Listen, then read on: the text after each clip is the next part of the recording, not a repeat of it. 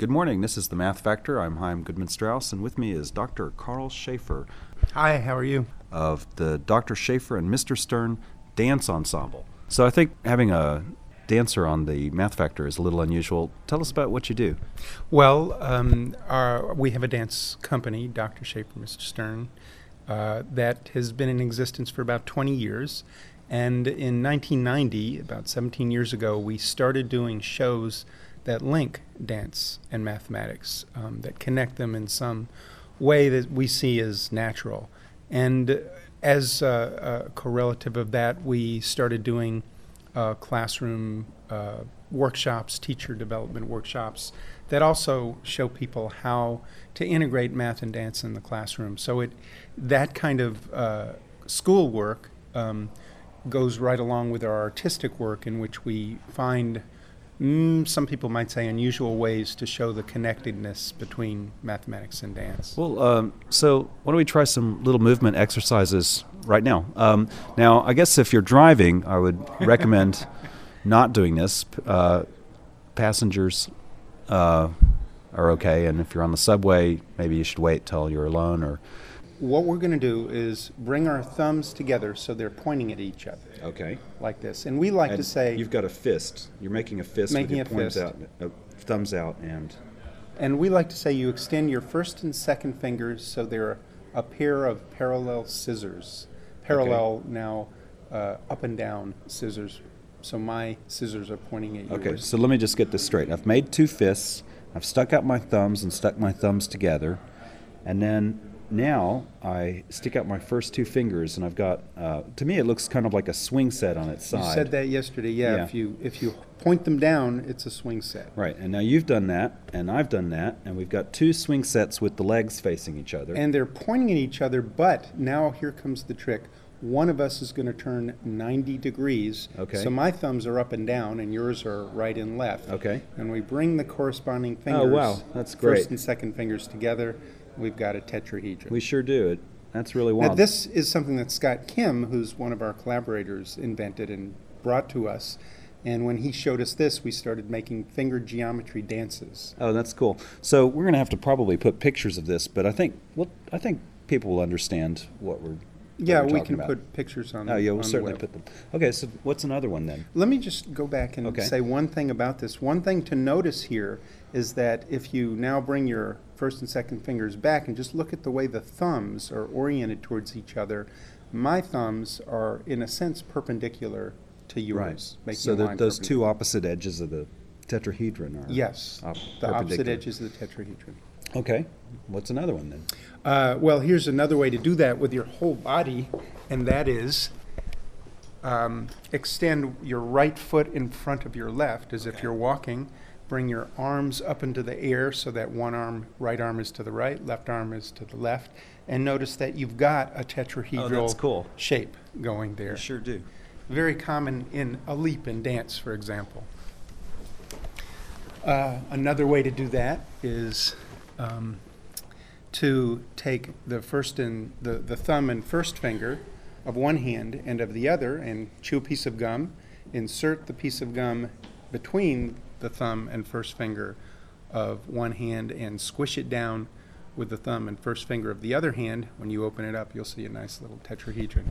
I don't know if this is true, but I, I've heard, and it may just be completely nonsense, but that archaeologists have found uh, examples of that from tens of thousands of years ago. People making tetrahedra out of pieces of clay in just that way. hmm I I don't know, but here's here's uh, I just thought of an associated little puzzle. Uh, instead of taking the thumb and first finger, take the thumb, first finger, and second So finger, you're making a little pinch but with your thumb. like yeah. you're pinching with all three fingers at once. Right. Insert the chewing gum in the ends. Do the same thing with the fingers of the other hand. Bring them the two hands together to squish the chewing gum, but you have to twist a little bit So the fingers fit tightly together. Some fingers fit tightly together, and the question is, what is the shape the chewing gum is going to take? It won't be a perfect example of this polyhedron, but it'll be an interesting one, and it may not be exactly what you expect, um, because if you count those vertices, that will give you a clue. Okay, that's cool. We'll leave that as a puzzle for folks, and we'll uh, answer that one. But here, uh, you have a, a little thing of syrup here. What's this Yeah, about? well, I, I noticed that we're at a conference and you see these around in the restaurants and the motels. And so here is a, uh, a container of table syrup. And it's a very popular way to put a small amount of a liquid into a little container. And that is, you seal the edges of one end, insert the syrup in the little envelope, but then seal the edges of the other end so that that seal is perpendicular yeah, you often see creamers and all kinds of stuff sold yeah, in that shape, and it gives creates tetrahedron again. yeah, with the two opposite edges uh, perpendicular. Perpendicular, but skew. Well, I guess skew you call that skew perpendicular, yeah, right. perpendicular. Yeah, Perpendicular directions. yeah, And, uh, like the thumbs on the hands were. right. Uh, do you have a puzzle for us? well, now here's an, here's using the we we made that tetrahedron using the thumb first and second fingers on each hand, the two of us.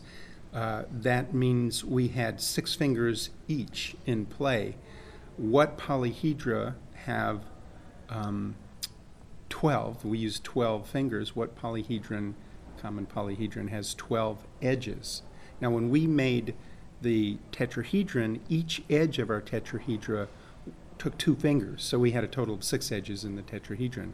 But there's a cube that has 12 edges. Is there a way to use these same six fingers on each for each of us, or 12 total, to make a cube? So you're spreading out your thumb, forefinger, and index finger on both hands, and I am as well. And now stick them together. you can make them per- all perpendicular on each hand, which Uh-huh. gives you a clue. So I don't know if you want to leave that as a puzzle for your audience or Sure. describe it. No, Let's, let's leave leave that it as a puzzle. Uh, but you can make a cube in a number of ways. Some make a very nice cube, and and and uh, it, it takes a little twisting of the fingers. cool.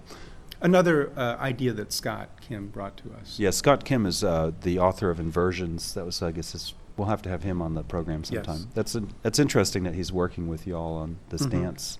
Yeah, Scott, uh, not a professional dancer, but he has a wonderful stage presence, has performed and choreographed with us um, for some of our shows.